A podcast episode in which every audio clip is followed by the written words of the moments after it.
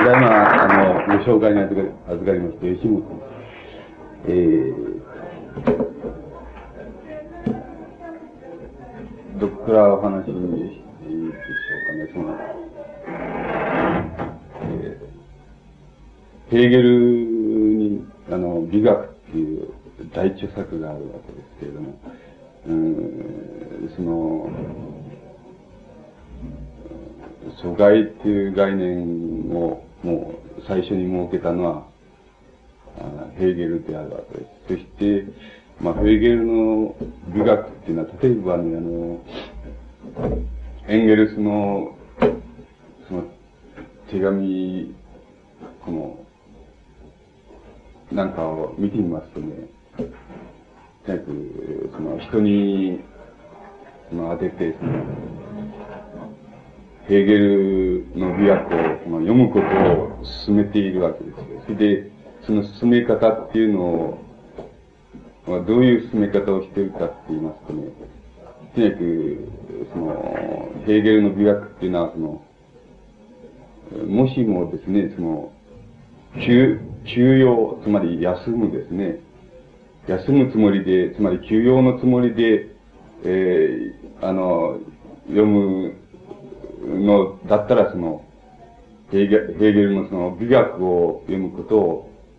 お勧めしますというように書いてあるんです。それで、その、まあ、ただしその、一奮発して、もしその、このヘーゲルの美学っていうのをその、精読されるならばですね、するならばその、教団の念をその、まあ、新たにするだろうというようなことを、あの、エンゲルスがの手紙の一節の中で書いているのがあります。で、うん、ところがその、僕らが現在その、ヘーゲルの美学を読もうとしますとね、えー、第一ものすごく難解なわけです。で、難解なわけで、到底その休養のためにこれを読むというようなことは、ちょっとできかねるわけです。だからもう、それ自体がしんどい、その、美学を読むこと自体がしんどい仕事である。で、休、それはまあ、えー、つまり、学というもの、学、学問って言いますか、学というもの自体が、例えばエンゲルスの時代と現在とでは、大変違っていまして、つまり、その頃には学自体がその、大変その、なんて言いますか、スコラ的なわけで、えー、ところが現在では学自体がそのスコラ的でなくなって、あるいは専門的でなくなってきているというような、あの、現象があるわけです。だから、その、我々がその休養のために現在、その、ヘーゲルの美学を読もうとしたって、それはできないので、かえって、まあ、頭が痛くなるような、あの、ものとしてあるわけです。ただ、あの、つまりそれは共感すべき著作であるというふうに、あの、言うことができます。つまり芸術について、あの、ヘーゲルの美学を、あの、超えているような、あの、著書っていうものは、あの、まあ存在しないわけです。その後。つまり、ヘーゲルの美学でもう、大体、その、ある意味ではもう言う、芸術についてはもう言うべきことは、言い尽くしているというようなことがもう言えると思います。で、その後、例えば、あの、ヘーゲルの、まあ、そういうところからと、それから、もう一つその休養ということなんですけどね。つまり、僕らの時代というのは、その休養のためにその、ヘーゲルの美学を読むなんていうもんじゃなくて、現実自体がもう、非常にスコラ的になっているっていうか、煩雑になっているわけです。だから休養するならば、つもりならば、ぐーぐー実際的に眠った方が、あの、いいわけです。僕もその、夕べ、今朝6時まで起きてまして、実はその、ぐーぐー眠って、あの、遅れてしまったしを、その、皆さんにご迷惑をかけたわけです。つまり、あの、現実自体がその、例えばエンゲルスの時代と比べてその、煩雑になっているということ。つまり、だから我々は学っていうものに対してその、おなんて言いますか、あつまり休養のつもりで、その、それを読むというようなことは、あるいは、あ眺めるというようなことはできなくなっていると。で、現実自体の中にその、煩雑さ、つまり、学が持っていたところ、学問が持っていたところの煩雑さっていうのが、現実自体の中に移ってきているというふうに言うことができます。で、あの、まあ、そこでそのヘーゲルの美学の中でその、つまり阻害という概念っていうのは非常に見事に使われているわけです。それで、えー、それは例えば、関連、つまり、よくその言うように、つまり、つまりヘーゲルのその弁証法っていうのは関連的な弁証法だということなんですが、つまり芸術自体が関連の産物ですから、そそのことを前提としますと、つまりヘーゲルがある絶対的な理念というようなものを信じているということ、つまりそれを前提としているということから始められたその、ヘーゲルの美についての考え方、芸術についての考え方っていうのは、それ自体として非常にあの、見事にその芸術の性格っていうのを射抜いているところが、あの、あるわけです。だからその後、例えば、えー、つまりマルクス主義なマルクス主義の伝統っていうのを考えてますと、あの、まあ、その全マルクス主義的段階、つまり、えー、例えばベリンスキーなんていうその、お批評家があの、おちょうど、おドストエフスキーとか、あトルストイとか、そういう人たちと同時代に、つまり19世紀において、え、あの、ロシアにおったわけですけども、ベリンスキーの考え方っていうのが、あの、大体ヘーゲルの美学の、その、非常にまあ、なんて言いますか、卑俗化した写しであるわけです。で、それじゃあ、ベリンスキー以後、例えば、その、プレファーノフとか、ああまあ、その、どんどんどんどん下っていきます。ドナチャルスキーとか、いろいろ、その芸術理論家がいるわけですけれども、こういう人たちは、あの、言い換えれば、あの、つまり、ヘーゲリアンである、ヘーゲルの美学を脱することができないあるいは、ヘーゲルの美学を非常に、あの、こう、小さく刻んだというような形で、あの、展開されてきたわけです。それは日本においても、例えば、あの、日本の、まあ、例えば戦前のその、おマルクス主義文学運動っていうようなもの、あるいは芸術運動っていうようなものの中にそれが移植されてきて、例えば、あの、黒原プレヒトなんて人は、ベリンスキーの影響も受けましたし、プレハーノフの影響も受けましたし、受けましたし、ナチャルスキーの影響も受けました。つまり、それを、それの日本における移植者っていうことになりますけれども、あの、それらは、つまり、ヘーゲルが、つまり、芸術的な土台、社会的土台の上に立つその、お一つの上部構造であるというような、まあ、ヘーゲルは使わなかった概念を、まあ、使ってはおりますけれども、その考え方が、あの、非常に、まあ、関連的なわけです。つまり、ヘーゲルをの影響を出す、影響下にもちろん、こう包まれてしましまうような、あの、概念として、あの、あるわけです。で、あの、阻害っていうのは、つまりなかなか難しいわけですけれどね、つまり、えっ、と、マルクスなんかが使ってる阻害っていうのはね、二つぐらい、二つぐらいの意味で使っています。一つはその、人間っていうものと、人間がその、例えば、あ作り出すものですね。作り出したものですね。つまり人間が自然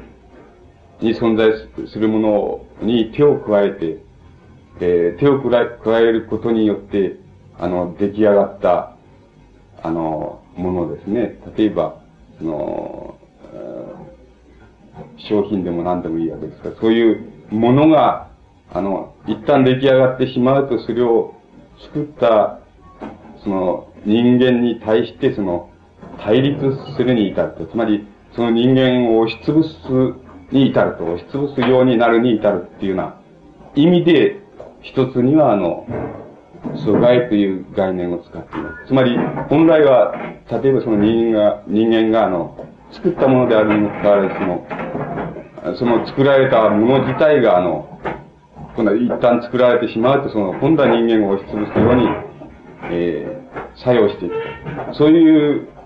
意味で、あの、一つには阻害という概念を使っています。それから、まあもう一つ、そういうふうに分けるのは良くないですけど、もう一つは例えば、今度は本当の仕事って言いますか、労働と言いますか、そういうものの中で、例えば人間があの、ものを作ると、あの、つまり、え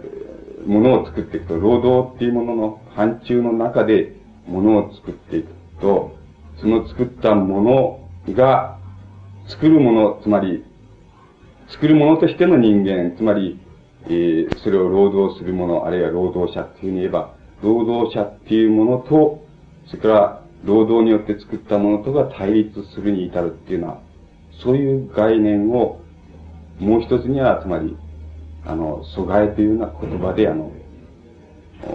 言っています。だ、大体、僕らが考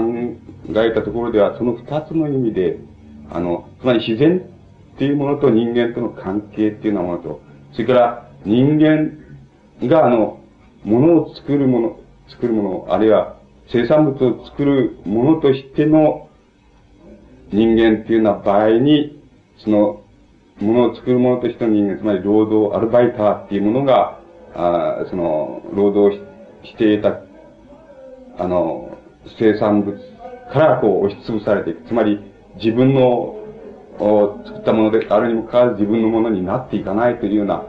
形で、自分がそこからこの、押し出されてしまうというような、その、わ、つまり、枠外に出てしまうというようなことを、その二つの意味で、あの、阻害とか、自己阻害っていうような概念を、あの、使っているように思います。で、これは、例えば、あの、芸術の場合なんかで言うと、例えばヘーゲルなんかの使う、やっぱり自己阻害って概念を最初にその編み出したのはその、ヘーゲルだと思うんですけれども、その、ヘーゲルは要するに人間の精神の作用、ある精神の作用があると。そうするとその精神の作用を人間があの、行うと、行うと、途端、行う途端にですね、その精神の作用を自体の中にですね、その精神のの作用をする人間をその、こう、なんて言いますか、この、取り除けてしまう、つまり、枠から外してしまうというような、あの、要素がそこに、あの、必ず出てくるというような意味で、あの、自己阻害というような概念を、あの、使っていると思います。それは、あの、ある意味で芸術、それから、あの、宗教っていうようなものにとって、あの、非常に本質的な問題に、あの、なってきます。で、そういう意味で、例えば、ヘーゲルの美学っていうのはなかなかあの、つまり、それ以上なかなか超えられないというような、あの、形になってあの出てくるわけです。で、じゃあ現在、それじゃあ素材というようなものはどういうような形になってあるかっていうふうに考えていきますとね、この、つまり、この、大体、僕らの考えではその、人間、現在における人間のその存在っていうものは、あの、大体どういうような形をとっていっても、一応その、ある一つのその、帯の中、帯と言いますか。まあ、帯っていうものを考えてきますとね、帯の中にこう、下から入るにしろ、上から入るにしろ、ある一つの帯の中にこう、入っていってしまうというような、あの、形であると思う。それが、例えば現実自体がその非常に、こう、スコラ的に煩雑になってきたっていうようなことの、その、意味ですし、またその大衆社会論みたいなのが出てくるような、あの、現在のその、あり方の、その、現実のあり方の、その、本質であると思うんですけども、例えば、あ同様な考え方を持っていても、例えば、こ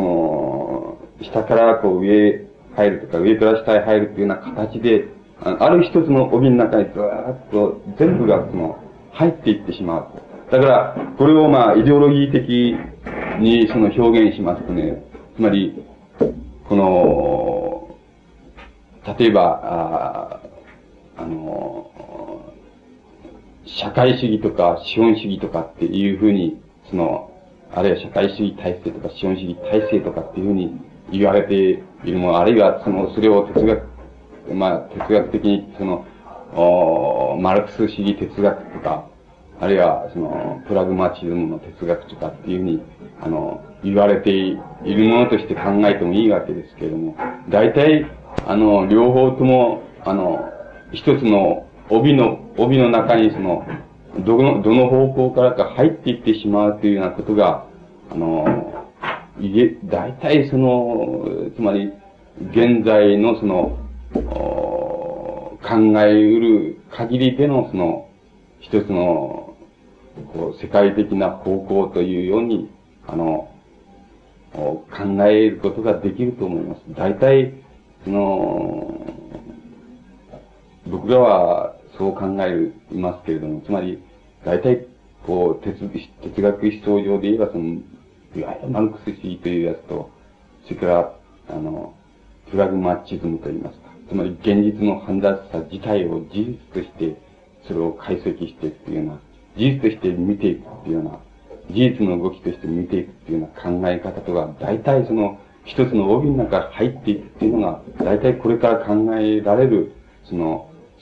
世界的な方向だっていうふうに、あの、思われます。で、大体、それじゃその方向っていうのは、あの、なんて言いますか、こう、だ、黙っていても、その、そういうふうになるというふうに言ってしまえばも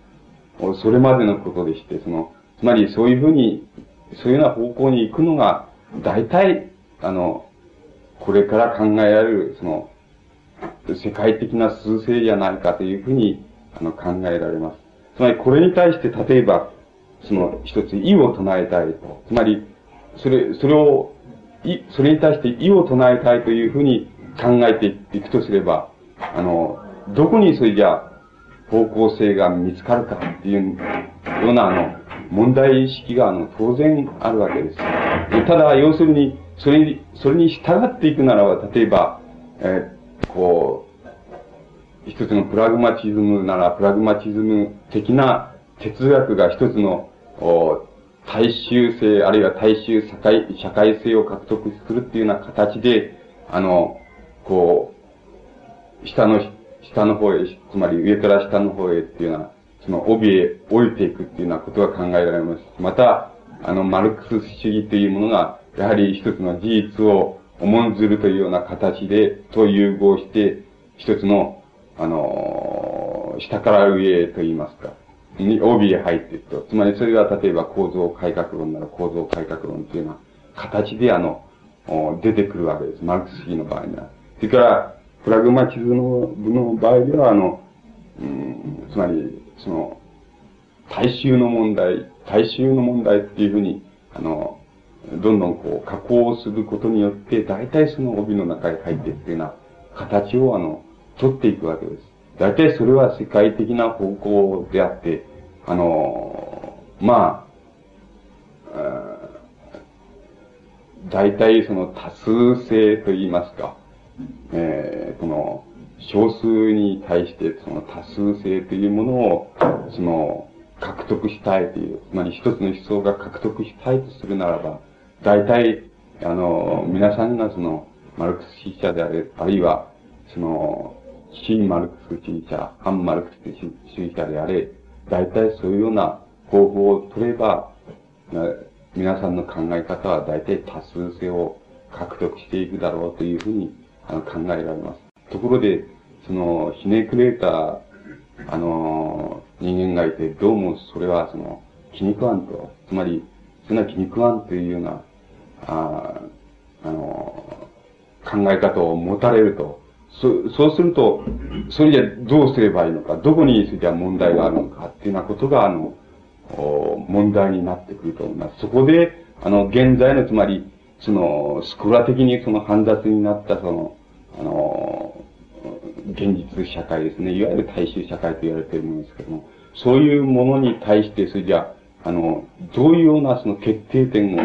を立てていけばですね、大体その、ひねくれた立場と言いますか、大体そういうその、あまり世界的に黙っていてもそうなるに違いないようなその、方向っていうようなものは気に食わないというような、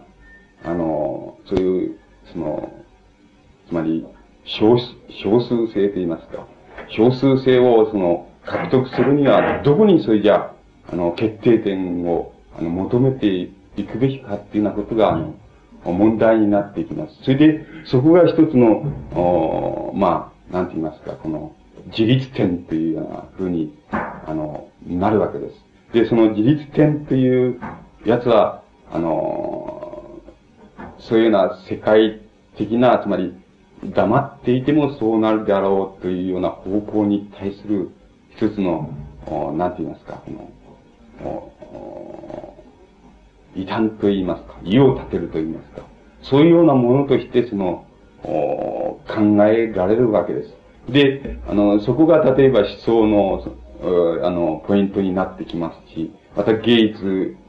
の問題になってきますし、また現在における本当の阻害というような意味っていうものは、あの、そういうところに入っていかないと、あの、本当には取り出し得ないというふうに考えるわけです。つまり、えー、あの、生産力が発達してきていると、どんどん発達していく一方であると、技術も発達していく一方であると。で、ある程度、例えば、その、なんて言いますか、生活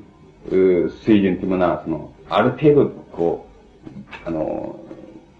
こう、高くなっていくと、その、いろんなあの、要素がありましてね、その要素が膨大になればなるほど、例えば、あの、なんて言いますか、マルクスの言った意味でのその、阻害というようなものは、その、極度に、その、なっていくわけです。で、ところで、しかしあの、そこら辺では、僕の考えではそこら辺では、阻害っていうような意味を考えてはならないので、つまり、そういうふうに考えていきますと、あの、それじゃそういう中でどうするか。それじゃあ、の、仕方がないと。仕方がないから、あの、例えば石を、あの、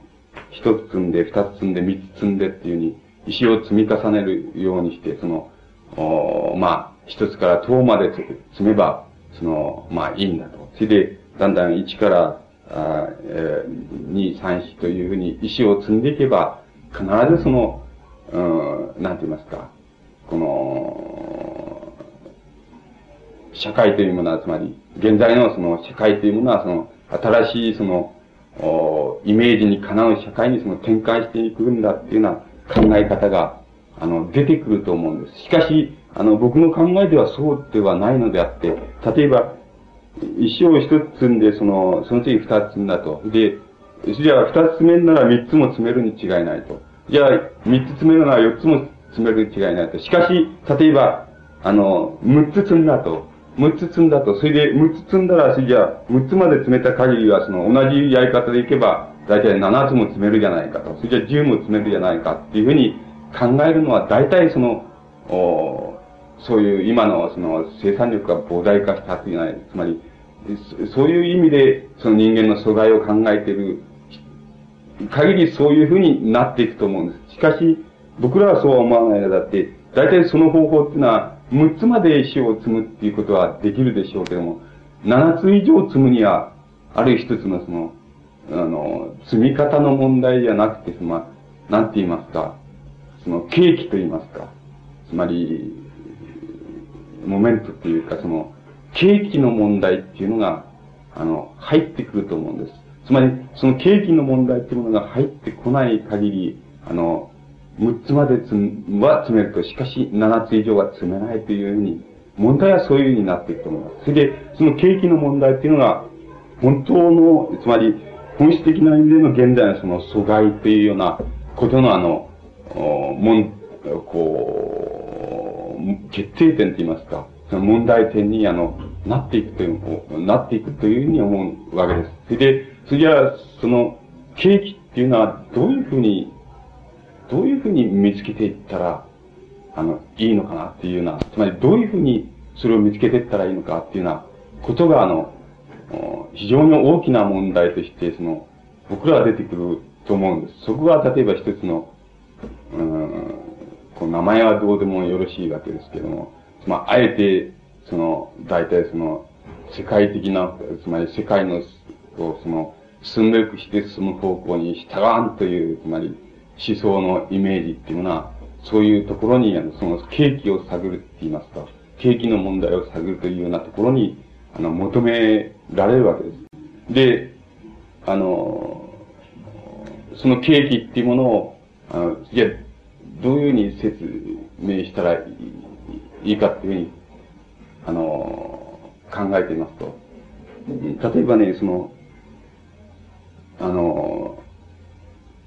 現在まあ、例えば構造改革論なら改革論、それから、あの、つまり、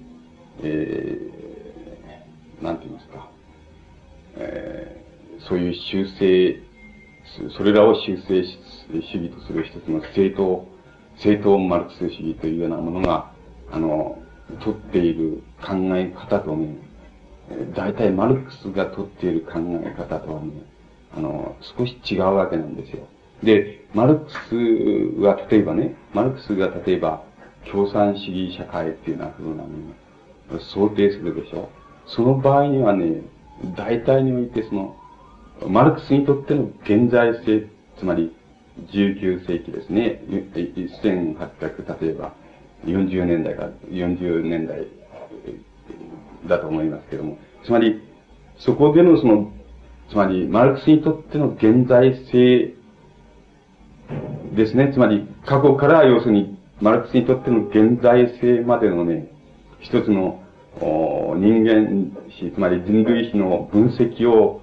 やりましてね。で、それらをその大体において動かしてきた、あの、第一義的な、第一義の要因っていうのは、大体経済的な要因であろうと。つまり、経済的なあの、土台っていうものが、それらを動かしてきた第一義的な要因であるというふうに、あの、結論、ような結論にその、到達するわけです。そして、あの、そういうふうに到達した線、つまり、意味ではね、あの、マルクスは、あの、つまり、つまり、マルクスにとって現在まで、まで、つまり19世紀までですね、つまり、までの人類史の文、あの、つまり、そこから現在から過去までのその人類史のその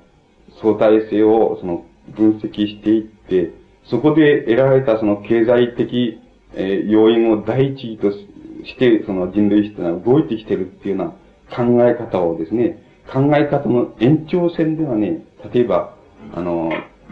共産主義社会っていうものを、あの、想定するわけです。つまり、それはあの、階級なき社会ということで、あの、想定するわけです。ところで、あの、そうじゃなくて、つまりそこでは、マルクスはもちろんその、おあの、つまり現在性、マルクスにとっての現在性、つまり、あの、資本性から受けているその、阻害、あるいは自己阻害というようなものを、またその阻害仕返すというような意味で、あの、一つ、あの、共産主義社会な社会っていうものを想定するわけですけどね。ところが、あの、全くそういう、その、そういうその、19世紀までのその人類史の解析っていうようなものをついて得られた一つの合法則性っていうようなものでは、ものを考えるのではなくてですね、マルクスが例えば19世紀における自分のつまり、えー、なんて言いますか、実存って言いますか、人間的存在というようなものをマルクスが基盤にして、ものを言ってる場合にはね、決して未来はどうだっていうふうには言ってないわけなんですよ。つまりその場合には、大体において、その、もし、その、なんか、その、そういう、現在まで来た、つまり19世紀まで来た、その人類史を、なお先にその進める、あの、要因があるとすればね、それは絶えずその現在の問題っていうものを、その使用すると言いますか、現在の問題を使用していく、そういうその、あの、現実運動の中にしかその、そういうものはないんだというふうに言うわけです。つまり、彼が、その、マルクスはマルクスがその人間存在、つまり、存在性、現在存在性と言いますか、現存性として言う場合にはね、決して未来はどうだっていうふうにね、未来は共産主義社会だっていうふうに言わないのですよ。そして、あの、そうじゃなくて、つまり、19世紀までの人類史、過去の人類史の、構造分析を通じて得られた結論の戦場ではね、あの未来は共産主義社会に、あの、が完全に想定されるんだっていうふうに、そこでは言いますけれどもね、そうじゃなくて、自分の現存性っていうのだけ、つまり、あの、19世紀的なその阻害というような中に存在しているその、現存性として言う場合にはね、決して未来はどうだっていうふうなことは言ってはおらないのです。つまり、あの、絶えず、あの、現在性を使用するっていうような、あの、現実運動が必要であるっていうふうに言ってるのですよ。つまり、そこの、なんて言いますか、この、使い、使い分けというのはおかしいですけどね、そこのところは非常にはっきりしてるわけです。それで、あのー、ま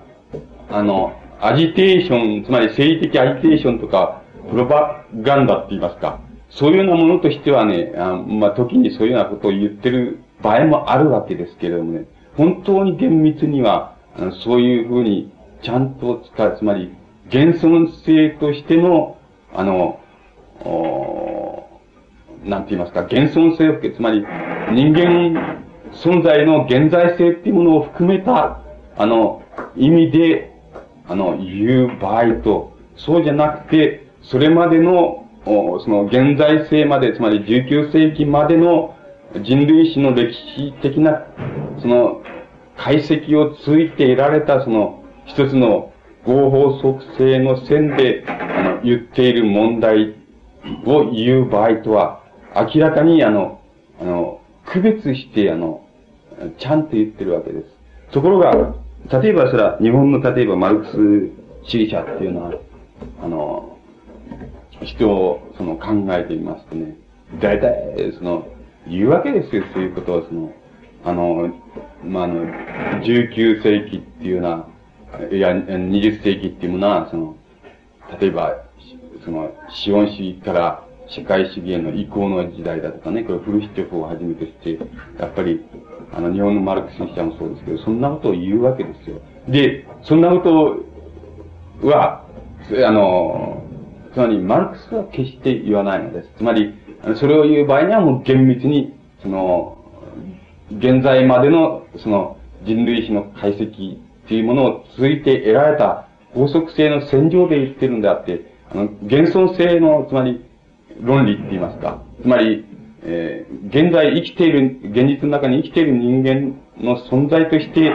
は、あの、決してそういうことを、あの、言っておらないのです。つまり、そこのところが、例えば、そこを例えば、そうじゃなくて、あの、お例えば20世紀っていうものは、その資本主義から社会主義への移行の時代であるというようなことを言うっていうのは、そんなことは明日のことすらわからないのに、どうしてわかるんだっていうようなふうになるわけで、つまり、あの、そこでは一つの宗教、あるいは、その、占いと言いますか、そういうようなものと、その、思想っていうものはそういうふうに変わってしまうわけです。つまり、それは例えば、マルクス、マルクス、ならマルクスというものの、その、ものと、それからマルクス主義者っていうものとのその違いになってきます。つまり、あの、決してそういうような占いに類したことは、あの、決して言わないわけなんです。それから、あの、つまり、そういうふうな問題で言う場合には、絶えず現在の問題をその、解決し、つまり、打開し、その死をしていくっていうような運動っていうものを考えて、あの、想定して、ものを言っているわけです。で、決して未来はこうだぞっていうようなことを、あの、言えもしないし、また言いもしないわけです。そこのところ、つまり、あの、マルクスが例えばそういうふうに、その、厳密に使い分けているその点があります。その使い分けている点をその、はっきりその、例えば、要約してみますとね、それは一つの、あの、つまり、えー、その、阻害、社会、社会からの、その、阻害と言いますか。社会からの阻害というものを、その、逆にその阻害仕返すという意味で、自分の現存性っていうものを、あの、えー、取り抜けましてね、現存性っていうものを取り抜けまして、あの、言う場合と、それから、あの、全く自分の現在性って言いますか、現存性って言いますか、つまり現在自分がそこに生きているというような、社会の中での自分っていうものを含めて、あの、言う場合ですね。それと、を、どういうふうにその、あの、なんて言いますか、この、結びつけるか、あるいは関連づけるかっていうような問題が、あの、あの、問題になってくるわけです。で、そこで例えば、その、現存性の論理って、論理あるいは思想っていうのは、例えば、実存主義というようなものが、あの、一つその明瞭にあの、明瞭なあの、流れとしてその存在し得る理由があるわけで、それはつまり、マルクスにとって、ある場合にその現存性の論理でいい、あるいは思想でいい、ある場合に、あの、現存性を阻害した、あの、論理で言っているというような、そういう、その、えー、つまり、あの、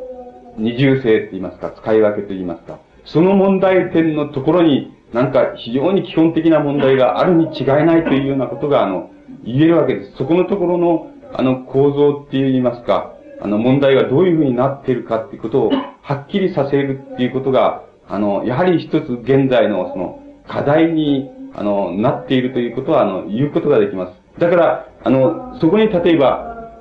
僕らが例えばその、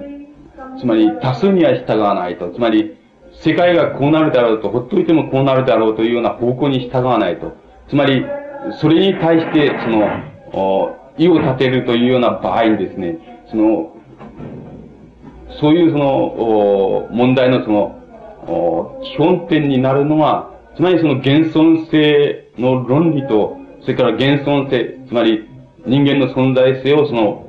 阻害したところで出てくる論理との、そういうその結びつきといいますか、接点といいますか、そういうところがどういうような構造になっているのか、そういうことがをはっきりさせるということが、まあ、一つの思想的なあの課題となって、あの、現れてきて、えー、くるわけです。で、その問題っていうのは、例えば、あのー、今日のテーマになっている、その、芸術の問題というようなものに、あの、ついてもまた、あの、言えるわけです。つまり、あの、ブリンスキー、ならブリンスキー以来の、つまり、ロシアで発達してきた、人として発達して、えー、それからまあ、各国にそのルフされてきた、マルクス主義的なあの芸術論っていうものは、つまり、あの、人間の意識を決定するのが、あの、意識それ自体ではなくて、その、おあの、現実なのであるというようなことを、あの、一つ前提条件の中に入れた、全くのあの、ヘーゲル的なあの考え方、つまり、ヘーゲルの美学における考え方っていうものが、あの、ブリンスキー以来、ロシアで発達してきた、あの、芸術についての考え方の中に、あの、存在するわけです。だから、あだからそこでは、あの、やはり、どうしてもその芸術性というようなものを、例えば、現実性に、あの、引き戻すと。芸術の根底には現実があるぞっていうふうに、それを引き戻すというような形で、芸術の一つの何て言いますか、あの、効果性と言いますか、有効性と言いますか、そういうものを考えていく伝統っていうものが、ロシアの19世紀以来の、その、観念的唯物論と言いますか、つまり、相矛盾した言葉ですけれども、観念的唯物論と言いますか、あるいは唯物的ヘーゲル主義と言いますか、そういうような芸術、あの、論ですね。芸術についての考え方の根底になっているわけです。ところで、この問題っていうのは依然としてその観念的であることを、あの、免れないわけで、あの、芸術性自体が、それじゃ、現、あの、その、その社会の中で、それじゃ、どういうふうに、あの、存在し、どういうふうにあり得るかっていうような問題を考えていく場合には、大体そういう、あの、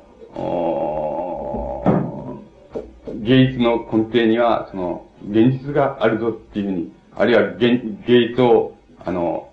現実に、えー、この、還元すると言いますか、そういうような考え方っていうものを、一つその、逆答するって言いますか、転倒する必要が、あの、完全にあるわけです。そこに、例えば、現在のあの、世界的、黙っていても行くであろう、その、世界的方向に対して、その、あの、それにあらずというような、あの、立場を設定するとすれば、そういうところに、あの、一つ、その、存在するわけです。じゃあ、何を、あの、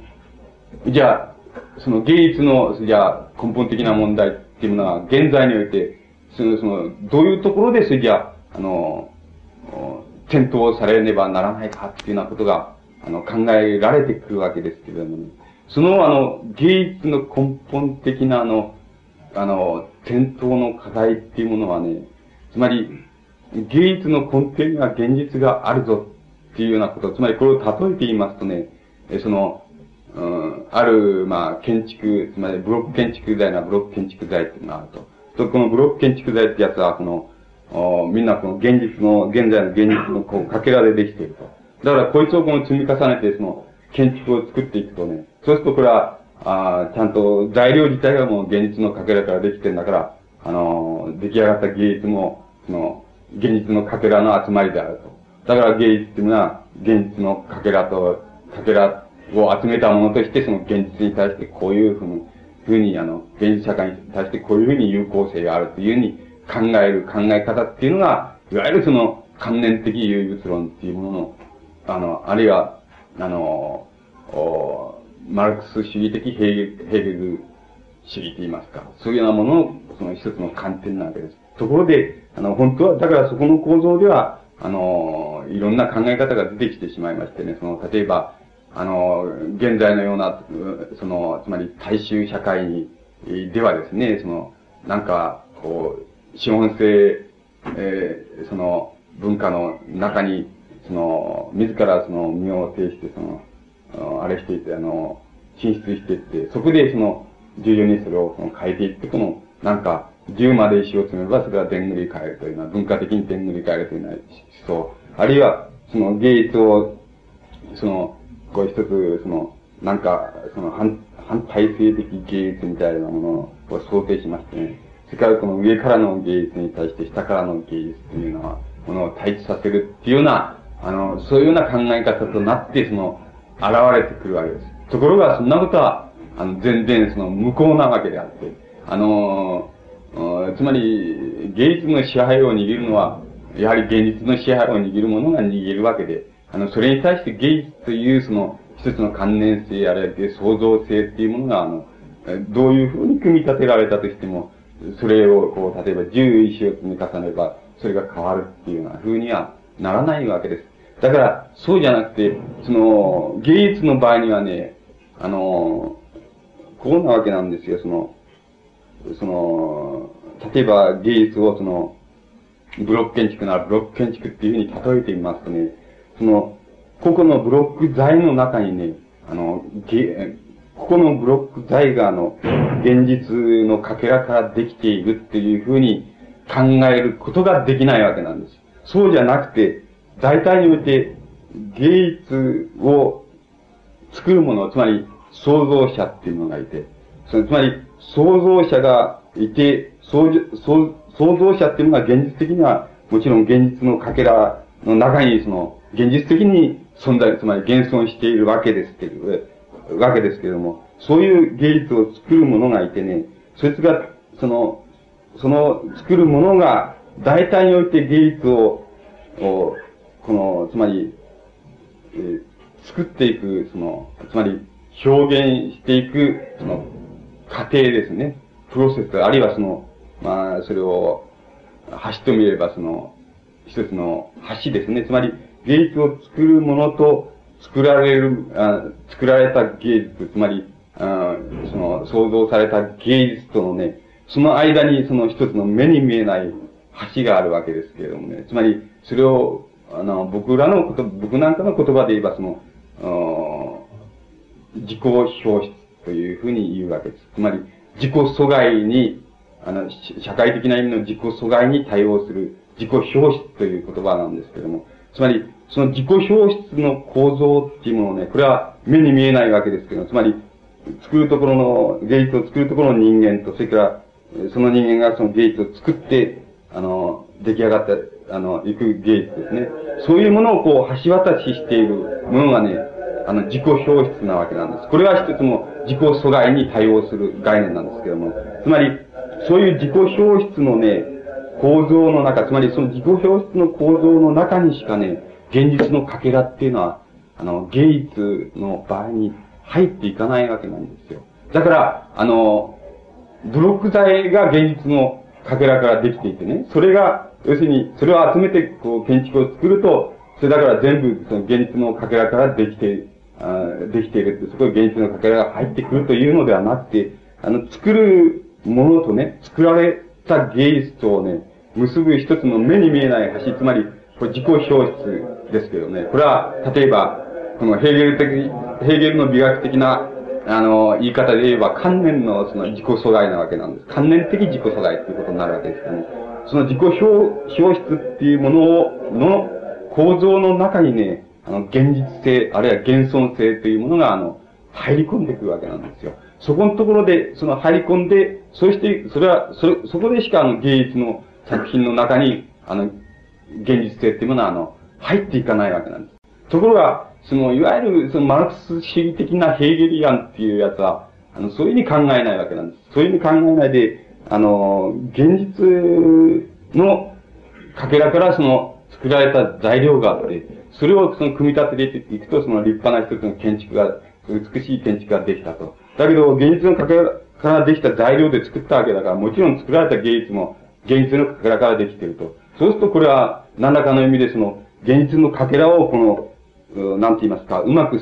よく選択すれば、作られた芸術はその、現実、あの、に対してその、あの、そのかけらの集まりですから、その、現実に対してこの一つの弾丸のような力を、その、発揮するであろうというふうに考えるのが、マルクス主義的ヘーゲリアン。つまり、ヘーゲルの美学の影響を出し切れなかった、その、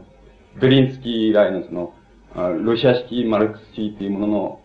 その伝統を受け継いだその、マルクス主義芸術論美学っていうもののあの、考え方なのです。これは現在のルフェーブなルフェーブルというような、あの、かなりその、マルクス主義美学者の中にも、やっぱりそれはもう依然としてあるわけですけども、つまり、そうじゃないのであってね、要するに、そこではもう現実性っていうのは芸術の中に入ってこないのです。だから、そうじゃなくて、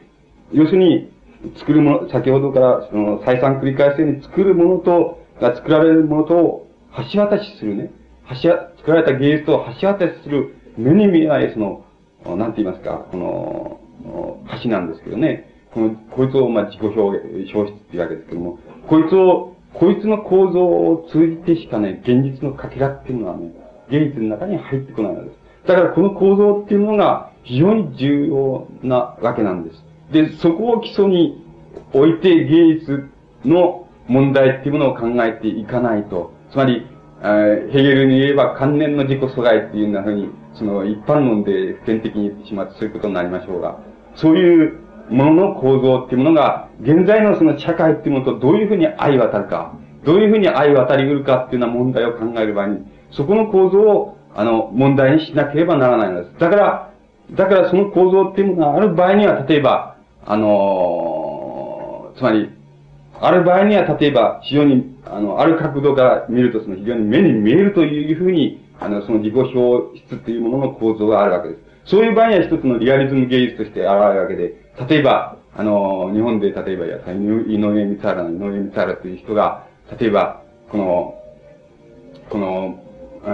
あの、ブラック民と、それから、ブラック民社会と、それから、あの、この、ブラック民社会っていうようなものと、それから、原爆、被害者の社会っていう特殊ブラックっていうようなものとの、その、葛藤とか対立とかっていうようなものを、こう、一つのテーマにして、その、描いて、それ、それが一つの作品の中に出てくるっていうような場合には、それは、その自己表出の構造をある面で見た場合に、非常に直通したその一つの橋であるというような風に出てきた場合にそういう風になるわけです。ところが、この構造っていうのはそういう風に、あの、つまり、あの、いかなる意味で、意味でもあの、その目に見えるというようなことではないわけです。そうすると、ある角度から言う、あの、その構造を見ていきますと、これは全く目に見えないように出てくるわけです。その時には、例えば、えー、その、そういう、なんて言いますか、こう、社会的主題を取り扱っているとかね、現実的主題を取り扱っているとかっていうふうに出てこないで、全く例えば、その、例えばセックスの問題はセックスの問題だけを扱っているとかね、あるいは人間のその内的な、この、この、この動きの問題とか、内的な関係の問題、動きの関係の問題とか、あるいは、その、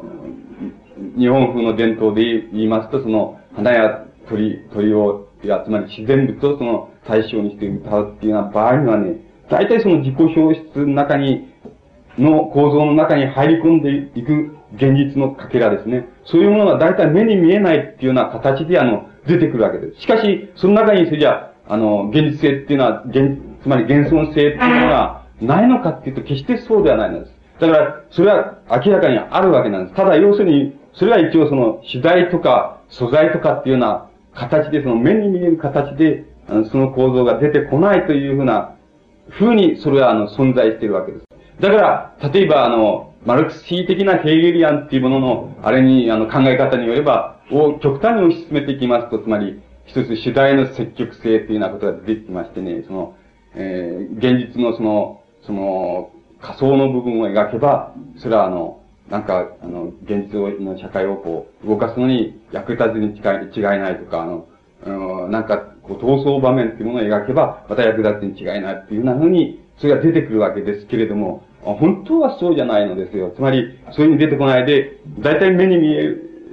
る場合に、と、それから、ある角度からしたら全然目に見えない形で、やっぱり現実性の問題が出てくる場合と、その、あり得るわけです。つまり、そこのところの構造っていうものは、あの、芸術におけるその、現在のその、つまり芸術が現在の社会に対して何をその、与えるか、何を与えないかっていうような問題の非常に、あの、重要なその、あの、問題点になっていくわけです。それは、あの、思想性といえば、思想性として言えば、あの、つまり、えー、経済的構成って言いますか、そういうものを第一義的な前提とする限り、資本主義限り社会ってのは全く不合理だと。そして、やがてその、こういう社会に行くっていうようなイメージが、その、描かれ、つまり、あの、想定されると。しかし、あの、現存性の、現、現在性の論理としてはそうは言えないんで、そういうふうに、つまり、占い、占うことは全くできないのであって、つまり、あ、そうも知れぬっていうように、いうのが正しいように占うことができないのであって、つまり、そこでは、あの、つまり、絶えず現在をその、現在の問題っていうの、現在のその不合理な問題、現在の不合理な問題を絶えず打破していかなければならない。つまり現在を使用していかなければならないっていうような、あの、風にしかあの、言えない、その現存性の論理ですね。それが、その相交わる、その思想的、その構造、つまりそその構造っていうものを明らかにしていくっていうような課題と、それから芸芸術の、芸術文学における、そういうような、つまり自己表出っていうようなものの構造ですね。つまりそこに、いかに現実性が入って、それ、いくか、いかに、あの、それが、あの、芸術そのものの中に現れていくかっていうのは、その構造をはっきりさせる問題っていうのは、そういう問題っていうのは、もう全く、あの、一般的に関わりを持って、あの、現在その目の前に存在しているわけで、それは例えば、いろんな形でのその、えー、つまりマルクス主義的なヘーゲリアンと言いますか、そういうようなものが考えてきた、あの、五秒性。その五秒性っていうのは、例えば、崩れていきますと、あの、大体その、つまり、この構造改革論になっていくわけですけれども、構造改革論みたいに崩れていった形で出てくるわけですけれども、そういうような、あの、現在の、あの、つまり、反体制的な、その、思想、誠意、それと関わるその、芸術っていうようなものの、意識っていうもののその、を、あの、とにかく、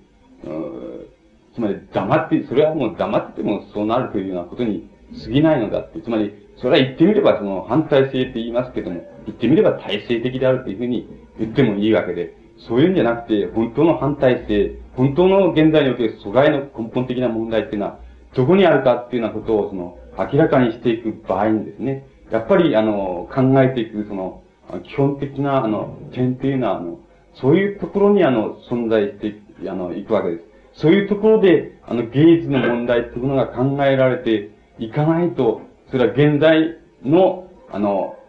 阻害っていうようなもの、あるいは自己阻害というようなもの、つまり、えー、自己が自己を足り得ないと、つまり、現実に対して自己が自己足り得ないというような問題に、あの、対してですね、芸術が何を果たし得るか、つまり、どんなことを、ことをあの、芸術が成し得るかっていうような問題っていうのは、そういう問題点を捕まえていかないと、あの、きり出てこないっていうようなことが、もう、もう、現在、その明瞭に、あの、出てきているわけです。だから、一つのせ、なんて言いますか、その生産力、う、う、こう、増大理論っていうんでしょうか。生産力は、あの、とにかく、あるいは技術っていうものはもう、不可逆性で、どんどんどんどん発達していく一方なわけで。これは、その、資本主義制度取ろうと、社会主義制度を取ろうと、そういう、それはもう発達していく一方であるというようなことに対してですね、つまり、えー、そういうものに対して、阻害、ないしは自己阻害っていうものを考えて、つまり、そういうものの増大っていうものから出てくる自己阻害っていうもので、自己阻害の問題を終わりというふうに考えていく、そういう観点に対して、いや、そこでは全然終わらないんだと。それはあの、黙っててもそうなるのであるというような形でしかそれは存在してない。つまり、一つの前提条件であると、そういうことは前提条件であると。つまり、19世紀と20世紀とその、生産力の増大、それから技術の発達っていうようなもの、それが、あの、与える社会の構造の変化っていうようなものは、そういうのがあるということは、そんなことはもう前提の前提であるというようなこと。つまり、そういうような、あの、前提のところで阻害っていうものを考えて、あの、考えても、これは、あの、現実を変えていくっていうような力にはなり得ないのだって、そういうことは一つの前提にしか過ぎないということで、つまり、そうじゃなくて、あの、その阻害っていうようなものの、が、大体、どういうふうな構造って言いますか、実態と言いますか、そういうものとして考えられるかっていうような場合にね、そこで、あの、提起される、そこで提起しなければならない問題っていうものを考えていかなければね、やはり、あの、現在における、あの、現在の阻害の問題っていうものは解き得ないと、同様にあの、芸術が、芸術がそれに対して、あの、何であるか、つまり、現在何であるかっていうような問題に対しては、あの、到底あの、うん、こう、近づくことができない。つまり接近することが、あの、できないというふうに、あの、言えます。で、あの、つまり、なんて言いますか、こう、なんか、こう、それは、その、どんな社会でも、それから、どんな場合でもそうですけども、その、一つの一般論って言いますか、あるいは前提論っていうようなものの範疇で、あの、すべて終わり、すべては終わりであるというような考え方というものは、どんな場合でも、まあ、あの、こう、耳に、こう、入りやすいわけですけれどもね、大体そこら辺のところではもう、大体、その世界の構造がどういうふうになっていくかってことは、大体、こう、想定され、されると言いますか、この幻想として描きうるわけで、あの、しかしそうじゃないのであって、そういう、あの、こう、一般論、あるいは前提論っていうものを、こう、もう少し、この、実体的にその、掘り下げていったところにですね、本当の、例えば、現在でのその、阻害の問題があるわけですしね。が芸術っていうものが、あの、そこでどういうような意味を持つか、あるいはどういうような、あの、感じを持つか、あるいはどういうふうに作られるか。それで、まあ、その作られたものがどういうような形で、あの、本当の意味で有効なのか。つまり、本当の意味で有効なのかっていうような問題に、あの、到達するにはですね、そこのあの構造を例えばはっきりさせなければならないということがあるわけです。そこら辺のところは、あの、なかなかあの、こう、まあ困難な問題でもありますし、なかなかあの、おこう、はっきり、あの、つまり、その、承認しないともっと、つまり、前提のところで、あの、済ましていくと、そこでは、その前提のところで済ましていくと、そこでは相対性と言いますか、あのリラティブに、あの、こっちに対してこっちだというようなことが、あの、言えるだけであって、大体その、お本当にその、あの、現在、その当面しているその、現在の社会の中で当面しているその、芸術の問題、あるいは思想の問題っていうののあるいは政治の問題っていうものが、何、どこにあるのかっていうようなことには、ちょっと到達できそうもないというようなことが、あの、あるわけです。そこのところを、例えば、あの、非常に、あの、はっきりさせていかなければならないっていうのがね、大体その、あの、現在におけるその、芸術、文学、えー、その他のその、課題であるわけです。で、この課題っていうものは、なかなか、うん、その、先へ突っ込むっていうような、あの、形が現在取られていないわけですけれどもね。しかし、あの、それは突っ込まなければいけないと。つまり、えー、前提論としての阻害というものは誰でもが認めると。それは、それは誰でもが認めると。いうような形でしか、あの、なくて、あの、もうそれ以上はもう突っ込みようがないというようなことじゃなくてね、やはりそこのところの課題っていうのを、うん、相当はっきりさせて、あの、いかないと、あの、あの、しょうがないんじゃないかっていうようなことがね、あの、あるわけですよ。それで、その、なんて言いますかね、その、この、こう芸術っていうようなものを考えてみるでしょうそういう、その、芸術あるいは文学っていうようなものを考えてみるでしょそうすると、こいつはまあ、あの、なんて言いますか、うん、まあ、この、一つの、おおこう、なんて言いますかね、その、先ほど言いました言葉で言えばその自己消失、つまり、ヘーゲルの言葉で還元する、に、こう対応させて、それを言ってみれば、つまり、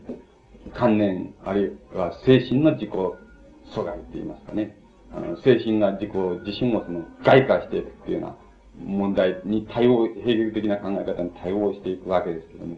あの、対応して出てくるわけですけども、そういうようなものを、をあの、大体、その、どこら辺にその形づけて、あの、考えていったらいいのかっていうの問題が、なかなか、あの、はっきりしていかないというな構造を見ていく場合に、なんか、あの、政治の問題が、あの、こう、なんて言いますか、こう、足を、こう、引っ張り、それから、逆に今度は、あの、政治の問題を考えていく場合に、芸術の問題はこの足を引っ張るというような形でね、一つの、こう、範疇が出て、芸術の一つの範疇が出てきちゃうわけですけれども、大体、そこら辺の課題をその、全部はっきりさせて、えー、いかんならんと。それは、あ大体、えー、この、オール、オール否定と言いますか、つまり、つまり、えー、世界がこうなっていくに違いないというような問題に対して、そのやはり、一つの自立性と言いますか、自立性っていうものをこの、はっきりさせていく場合のね、あの、根本的な問題になっていくの、いくということ。で、それが、まあ、まさに現在の課題、課題として、芸術の課題として、あるいは思想の課題として、それがも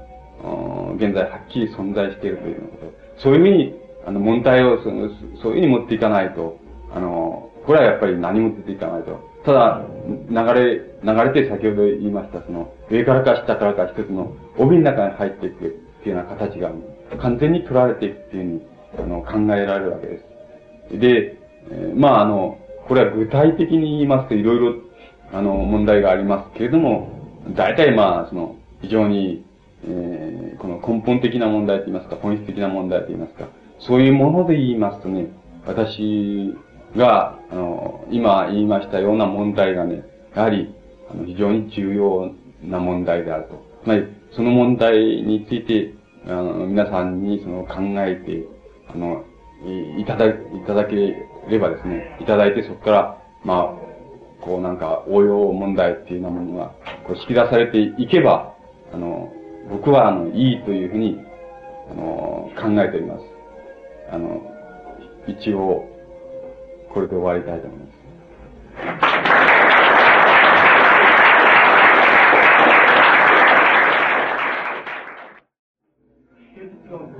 マルクス主義内での芸術論としての話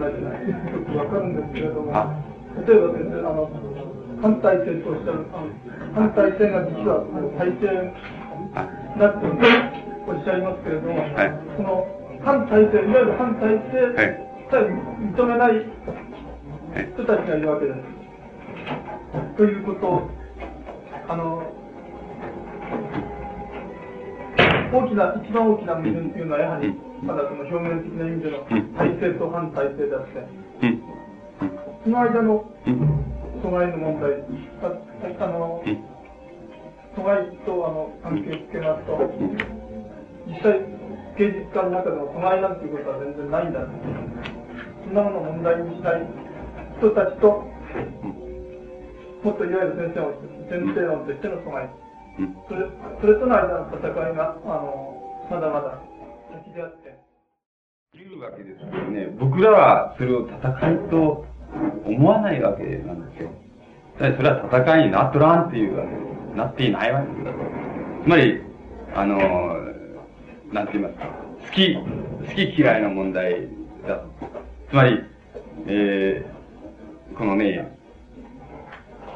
ヘーゲル、ヘーゲル的な概念で言えばさ、つまり、即時っていう概念があるでしょ。それと対時っていう概念がありますよね。つまり、それは即時概念同士のね、あの、なんて言いますか、この、前提的、この争いと言いますかね。そういうものとしてそれが存在するので、即時概念としてのその前提が争うといういうならば、例えば俺とお前とはその、好き嫌いが違うと。それで、お前好きだって言うなら好きでいいと。俺は、俺はこれが好きだと。あの、ただそれだけのことで、それは別にあの、芸術上の戦いでも、あの、何でもないっていうふうに、僕は考えてるわけですよね。だから芸術上の本当の戦いっていうもの、つまり、本当の意味の阻害というものに対する戦いっていうふうに考えていけばね、行くならばね、私は、えその、言いました、あの、問題ですね。そこに入っていかないとね、やっぱり、あの、戦いにならんと思うんですよ。あの、だからあなたの言われるのは、要するに、即時概念、つまり即時としての、あの、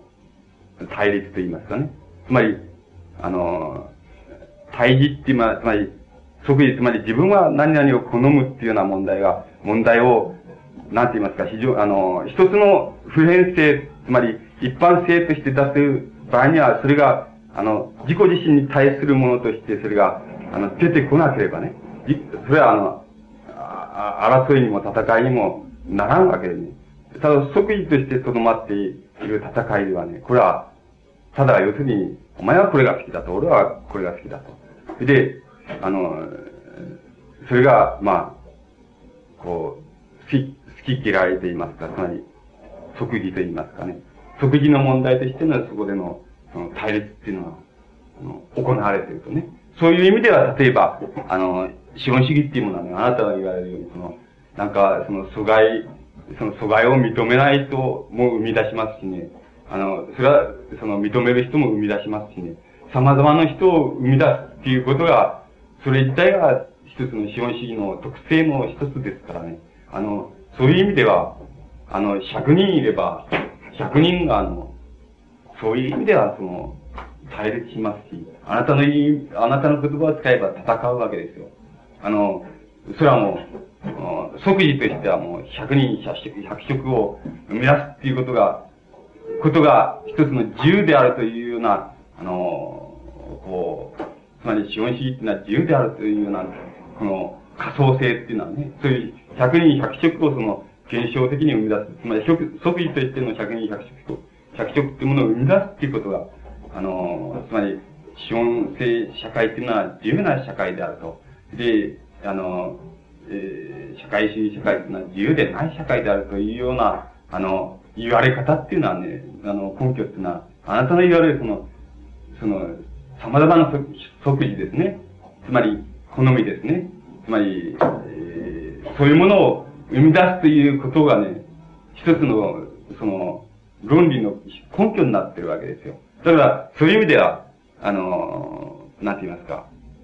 つまり、僕はそういうのを戦いというふうに、とかね、対立というふうに、あの、考えないわけです。だから、それは戦いにもなっとらんじゃないかとね。あの、ただ好き嫌いじゃないか。好き嫌いのことに過ぎないじゃないかっていうね。僕らの考えはそういうふうになっていくわけですよ。だからまずそれ、あなたの概念で言えば、まずそれがあってね、まずそれがあって、あの、それからまた問題をこう、あれしていくっていうふうに考えられるかもしれないけどもね。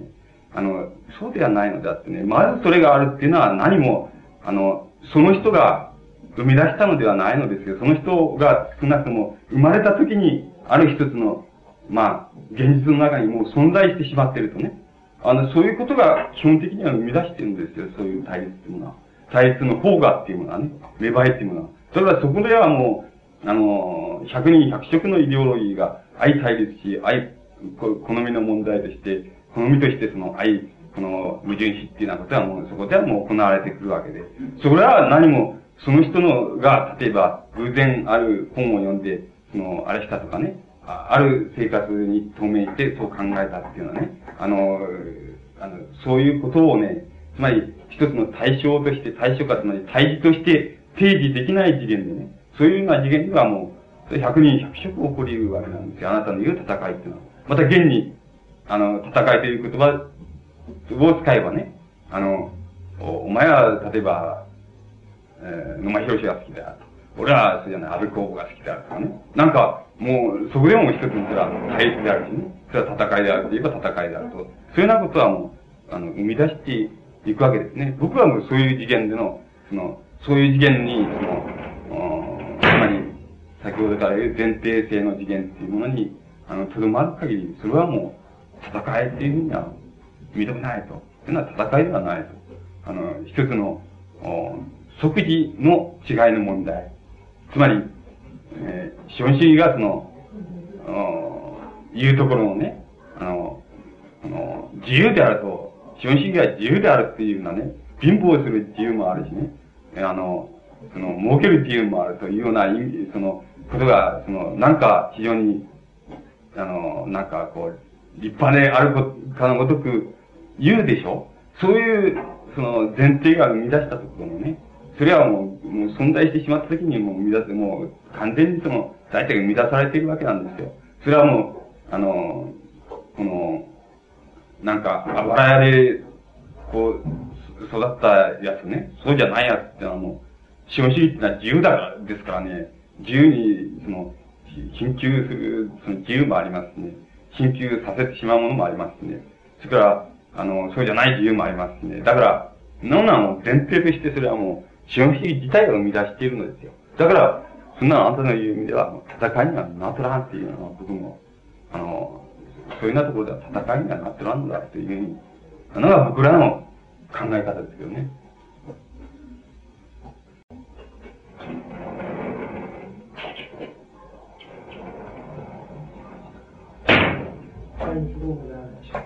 どうぞ。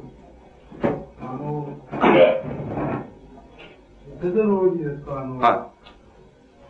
い、現実、作品そのものは、そのそのもの自体としては現実を切り替える力は持たないということになりました。ということで、先生はその、芸術を作る創作者と、それから創作者から出てくる創作っていうものですね。その間にある橋、その自己、その自己表現それが、あの、現実から出て現実を切り返す原動力になるんであって、その創作自体が、えー、切り返す原動力にはなり得ない。うん。あの、創造者にとってはそうでしょうしね。それから今度は、それを、そういうにしてできた作品っていうものを多くの人が読むでしょう。読む場合に、あの、例えばね、その、そういうことはすぐ、あの、お分かりになると思うけれども、例えば、あの、その読んだ人たち、人がね、例えば、そこにその、一つの、うん、この、闘争、闘争が描かれていたと。で、それを読ん読んだ人がね、ああ、俺も逃走しなくちゃいけないっていうふうにそれを読んで思うかね。じゃなければ、あの、そそういうふうには思わないで、それは、それはもう一つの作品なら作り物だ、作り物だ、として読むかっていうことはね、あの、それは全くわからないわけですな。でだから、そういう意味で、それじゃ読んどいて、例えば、しかし、その作品が訴えて、確かに、あの、その作品がいい作品であればね、なんか残るわけですよ。残るっていうものは、あの、こう、現象的にね、こう書かれているからこの、この通りするというように残るのではなくて、なんか、芸術を、の、そういう、その自己表出を通したね、あの、そういうもの全体として、あの、一つ残るわけですね。その残ったものが、例えば、あの、罪、罪に積まれてね、で、ある一つの切り返しになっていくっていうようなことは、あの、あるわけですね。あの、あるわけですね。あの、だから、あのそういう意味で、例えば、有効性なら有効性っていうものを考えなければならないっていうことはもう、それははっきりしていることでしょうね。だからそれは作るものと作ら、あいや、あの、読むものっていうものとの問題になりますけどね。あの、そこのところは、例えばあの、僕は、このあんまりプラグマティズムっていうのは好きでなくてしょうがないんだけども、その、あの、桑原武夫さんの、例えば芸術の社会的効果っていう、あの、いい、非常にいい論文がありますけれども、それなんかは、あの、あの、非常にその点を、はっきりさせています。それから、あの、そんな、あの、その、無前提、つまり無前提というか前提性だけで言うんじゃなくてね、例えば桑原さん、桑原さんなりの方法論でさ、例えば、吉川英治の宮本武蔵武蔵をね、これこれの階層のこれこれの年齢のね、これこれの職業のこれこれの人に読ましてみたら、見て、こう、項目を設けて、この、丸抜をつけてもらったらね、あの、こうだったっていうような、そういう調査をね、ちゃんとやってるわけですね。それはあの、別に、あの、なんかあの、それが正確だ、正確だっていうような問題は抜きにしても、それは一つの接近には違いないんですよ。どういう効果があったっていうことに対するね、接近には違いないわけです。で、どういうところに感動を受けたっていうものは、あの、接近には違いないわけですね。だから、あの、こう、材料が現実の破片からできてんだから、破片をこう、非常に反対性、反対性的な破片をこう、でもって、こう、材料を作っといて、それで建築を作れば、反対性的な芸術ができて、それを読んだ人がもう、そういうなるに違いないっていうのはね、そういう無前提、あるいは前提に前提と前提を全部、こう、何度も積み重ねたようなあれよりもね、やっぱり、これこれの年齢の人の、これこれ農村の人、都会の人、これこれの職業の人っていうのはね、いうふうにこう調査して、こう丸抜式項目を設けた、ってやってみたっていうのはね、そういう、あの、ことの方が、まだ接近性としては、あの、測定されるんじゃないでしょうかね。あの、むしろ、だからそういうふうに、やってみたら、あの、こう、なんて言いますか、近似値の近似値ぐらいは、あの出てくるようなね、そういうことになるかもしれませんね。あのそれで、そうしますと、必ずしもさっき言いましたように自己表出っていうものの構造によって、必ずしもその政治的に非常に、あの、例えば、あの、革命的な、その、政治運動家っていうようなものがね、あの、例えば、こう、ピカソの絵よりもね、シャガールの絵の方が好きだったっていうのね、そういう結果っていうのはあり得るんですよ。つまり、あの、それはあの、自己表出自体の構造によるわけでね。あの、シャガールの、その幻想的な、こう、絵、絵がさ、やっぱりそういう人を撃ったっていうようなことをね、現実運動家を撃ったっていうのは、そういう逆立した契機っていうのはあり得るわけなんです。それじゃなくて直通的な契機もあり得るですよ、もちろんね。あの、俺はやっぱり、あの、例えば小林滝木のその、仮光線を読んでそのね、感動したっていうのは、そういう場合もあり、確実にあり得るわけです。しかし、あの、その、もう非常に逆立した契機でね、やっぱり、あの、その、非常な、その政治的、その、実践家がね、あの、やっぱり、こう、堀田そうな堀堀田そうね、小説を読んでね、感動したっていうのはね、そういうようなことっていうのはあり得るわけですね。あの、そこのところは、こう、作られたものをまた、これは、読むものっていうものの、あの、問題になってきますね。そことの関係になってきますね。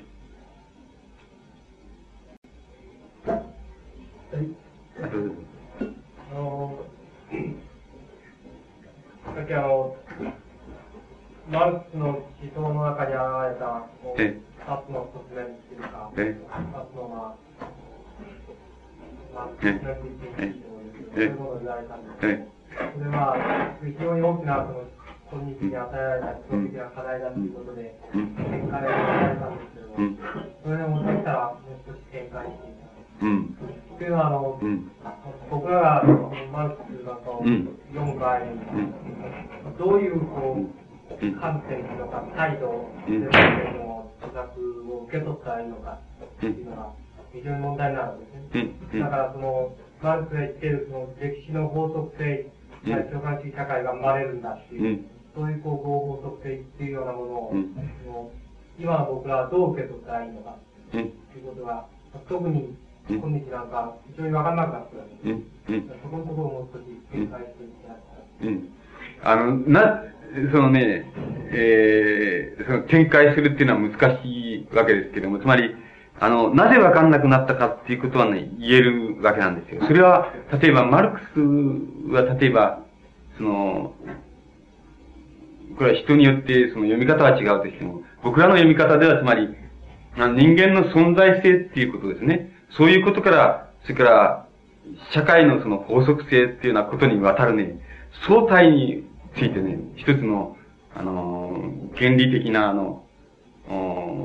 問題を、あの、体系を提出してるわけなんですよね。そして、その場合に、この、自ら例えば初期の、その、あれの中でさ、自分の立場っていうのは人、人間主義、えー、ハイフン、その、自然主義であるっていうふうに、あの、あの、言ってるところがありますけどね。つまり、あの、自然、自然、つまり、外界ですね。人間の、お、お、この、なんて言いますか、この意識にこう、うん、一つ対、あるいは存在に対峙するものとしての外界ですね。外界、そいつも、そういう自然っていうものとね、人間の関わり合いっていうようなものっていうのがさ、例えば自然を加工、自然のそこの素材を加工して、その、ある商品を作るっていうようなふうに、つまり、そこのところが非常にその、ポイントになっているわけです。それから自然、つまり、あの、人、つまり人間もやっぱり自然の一部だっていうふうにマルクスが、ならマルクスが言っているように、その、なんか、そこにマルクス的自然主義、人間存在におけるその自然主義っていうようなものがあるわけですよね。その、そいつが要するに、あの、つまり、そいつが要するに、その複雑、つまりますますこれからそうでしょうけれども、複雑な形で、あの、つまり、あの、問題になってくるわけなんですよ。そのマルクスの言う自然主義、人間主義っていうようなものが、つまり自然的存在っていうようなもの、あるいは自然に対する人間の存在っていうようなものと、あの、あの、人間があの、自己の、その、自己自身のその、意識、えなんて言いますかな、意識性に対して存在してるっていうような存在っていうものとの、この、なんかこう、帰りって言いますか、この、帰りと言いますか、あの、こう、距離と言いますか、あるいは構造と言いますか、それが要するに、例えば、あの、19世紀とその現在と比べてみれば、見るとその、非常にその、なんて言いますかな、複雑、多岐にわたってその、反雑になっているっていうことがあると思うんですよ。だから、あの、その、マルクスの中でのその自然的人間、あ自然的存在としての人間っていうものと、つまり、あの、外界っていうものは、つまり、人間にとっては、あの、人間の肉体ではない、その、やっぱり、一つの肉体なんだっていうのは、マルクスの考え方っていうものがね、その素直、素直にその、通らないような、その、発達の、つまり、これは生産力の発達に伴う、その、社会、あの、構成の、諸々のその複雑さによるわけでしょうけども、そこのところが、あの、はっきり、つまり、あの、こうだっていうふうになかなかあの、こう、意図をその、はっきりつなげることができないというような、あるいは、はっきりその意図をたどるにはなかなか難しいというようなことが出てくるためにね、あの、そういう、出てきているためにそういう困難が、あ僕は生まれるんだと思うんですよね。しかしそこのところが、しかし本当に、あの、問題になってきて、例えばそれは、そうするとその、一つの実存主義っていうのが、その、なんて言いますか、その、なんか、あの、一つの存在権を、この、現在その、こう持ってさ、こう出てくるっていうのは、その根拠がそこにあると思うんですけれど、つまり、えー、例えば、そのサルトルならサルトルっていうような人の考え方の中には、あの、の実存概念の中には自然っていうような、あの、考え方っていうのはもう、あの、非常に表面にはもう出てこないほど、その、ビビたるものとしてしかないわけです。これは、例えばなぜそうなってるかっていうと、そうそういうふうに、例えば、あの、現在の社会が、例えば自然と、自然と人間との関わり合い、あるいは自然に手を加えるか加えないかっていうことと、あれ、ことの問題と、それから人間の意識なら意識、あるいは精神なら精神が、あの、何か、あの、自分自身を、こう、何かにこう、外化していくって言いますか、対象化していくって言いますか、そういう問題っていうようなものが、その、非常に面倒になってる。つまり、複雑になってるっていうようなことがね、どこでどう掴んでいいかっていうようなことがわからないと、つまり、困難で、困難であるっていうような問題を生じているっていうことは言えると思うんです。だから、そこでね、なんかその、マルクスならマルクスの考え方の一つの、えこう、変わり身っていうか、変わり身の、こう、えやり方っていうようなもの、ものの、その、を、あの、考えていく場合に、その、人間の存在性、現存性って言いますか、つまり、現実に、現に、この現実にこういう社会に、こういう現実に、こういうふうに生きているっていうような問題を、どういうふうに、じゃそこに介入させていったらいいのかっていうような問題が、あの、その、なんか人間の歴史のを分析していった結果、その出てくる法則性から考えて得られるそのイメージっていうものに対してその、なんか、あの、どういう関わり合いをこう、変えたらいいのかっていうのは、考えたらいいのかっていうような問題が非常に複雑になってきて出てきて、そこで、例えば、一つの補助学として、なら補助学としてのその実存主義な実存主義っていうようなことが一つの存在権を持って、こう出てくる理由があると思うんです。だから、そのことは、あの、人間と自然との関係っていうようなものが、あの、なかなかその、目に見える具合にその、あの、簡単にはいかなくなったと、あの、いうような、あの、その現代社会といいますか、そういうようなものが、ものの問題が、あの、その各人の中にその、ウェイトを占めていて、つまり、重量を占めていて、それが、あの、その理解を困難ならしめるし、そこで例えば、あの、マルクスのマルクスの思想っていうものを、つまり、自然主義、人間主義っていうようなものを、あの、考え方を、その、検討する場合のね、その、大きな問題にその、なっていくんじゃないかと。あの、だから、そこにそういう課題はあると。そこに、それからそれに対して接近していく方法っていうものはあると。それで、その接近していく方法っていうものの、もう現在におけるやり方の中で、やっぱり、マルクスなマルクスっていうものの、その、思想の根底にあるその自然主義、人間主義っていう考え方、つまり自然との、人間との関わり合い、あるいは自然物を加工する労働な労働っていうものものをついての、あの、外界と人間との関わり合い、そこから出てくる阻害っていうような概念に、こう、どういうような接近の仕方、あるいはどういうような、その、問題意識を設定したらいいかっていうようなことが、やっぱり、あの、出てくると思うんです。それそれは、そそういう複雑さだと思うんですけどね。それはやっぱり、例えばあなたのあなたがさ、なんか、あの、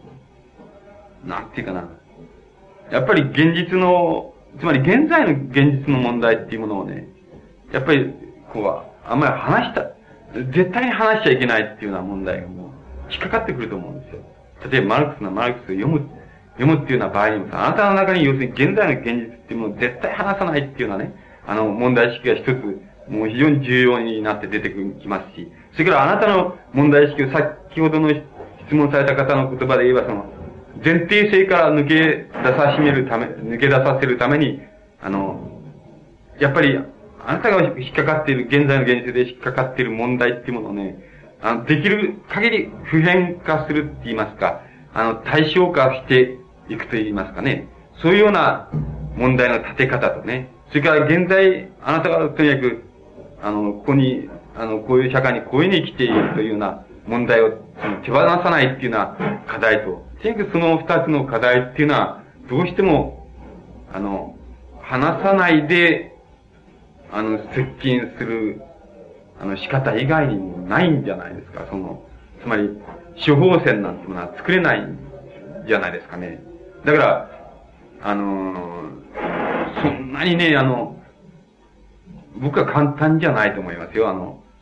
あの、例えば、マルクスなマルクスの、思想の全体系ってやつはね、そんなに簡単なもんじゃないと思いますよ。で、大体、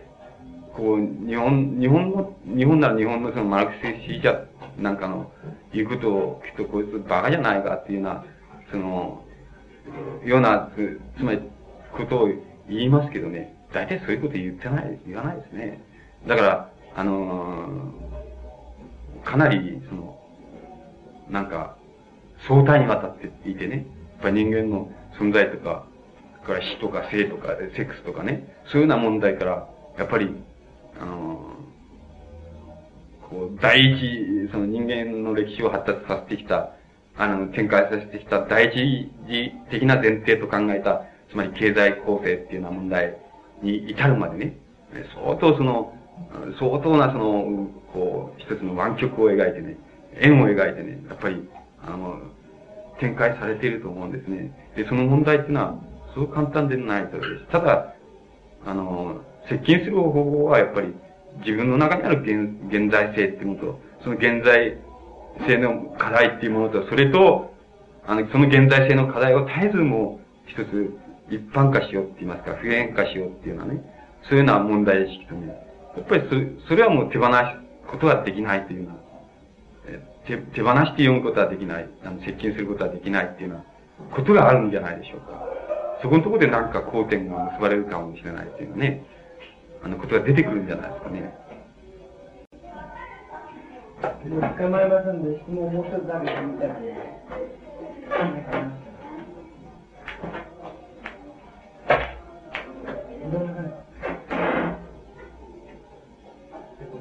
あ、です。じゃあ、あの例えば、こう、小論を読むわけですね。うんその場合にその、そこに書かれているこう結論っていうのが、体系的なものとして、その結論を受け取るっていうのが、方方法っていうのが、方法論っていうのが、どんなふうにしてマルクスが、現実を分析して評論っていうのを書き上げていったのかっていう、うん、そういう見方っていうのが、今大切なんじゃないかっていうことが、この間ちょっと友人と話したんですけども、うん、やっぱりそういう読み方をすることによって、その今、それがおっしゃった、うん、僕の中にある問題意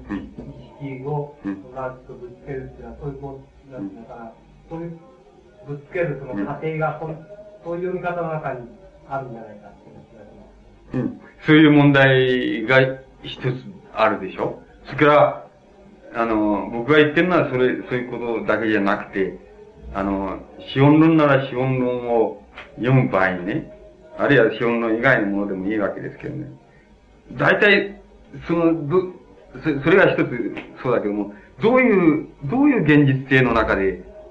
あの、あの、どういう現実性の中でそれが書かれたかっていうのは問題ですね。マルクスはどういう現実性の中でそれを書いたのか。つまり、それは個人的環境っていうことじゃなくてね、どういう社会的現実性の中でそれが書かれたかっていうような問題意識とですね。で、ところで自分が今、今現に、その、現在自分が今当面している、あるいは考えてる、あの、ぶつかってる問題っていうのはこうだっていうような問題意識とですね、その二つっていうことじゃないですか。だから、一つは、あなたのいわゆるその、一種の追、追体験って言いますかね。追体験になりますけどね。追体験の場合に、その、資本論を追体験の内的方法を追体験するっていう、あの、だけじゃなくて、どういう現実性の中で、現実の相対の中でそれが書かれたかっていうようなことを含めて追体験するっていうような課題と、それからあなた自身が現在、あの、まさにその非常にリアルに、うん、とあのぶつかっている、で、いる課題っていうようなものとね、その二つが、あの、こう読ませる、あの、で読読むっていうことじゃないですか。そ、だからね、僕なんかが、例えばね、その、よく、つまり、その大雑把なところで、あの読み方でよくわかんないところもあるんですけど、例えばね、あの、マルクスはね、国家っていうのにね、もう異常なほど引っかかるわけなんですよね。国家っていうやつに異常に引っかかってるわけなんですよ。あの、いろんなところで、その、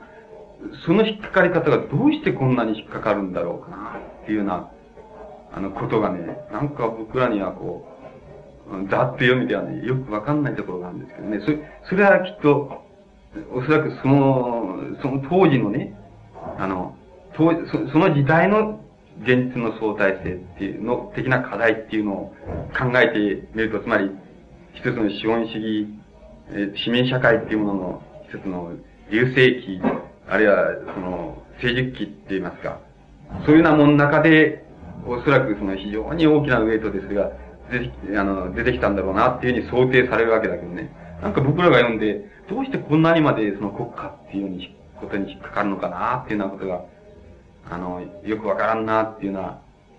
あの、あれを感じる、感じますけどね。なんかそれは要するに、その、追体験っていう場合に、その、その、著書の追体験っていう問題と、まあ、もう非常に極端に言ってしまえば、その、そこでのその、現実の相対を含めたその追体験っていうやつと、それからあんた自身の、今はもうまさにその資本論とは直接には関わりないかもしれないところの、現実的に透明している現実的課題っていうような問題とね。なんかそれ、それが要するに、あの、読ませる場合の、あるいは読む場合の、つまり追跡する場合の、資本論な資本論を追跡する場合の、あの根本的な要点になるんじゃないでしょうかね。その二つが問題になると思うんですよね。ただ方法的過程っていうことだけじゃなくて、ですね。なんかそ、そこら辺の問題になると思いますね。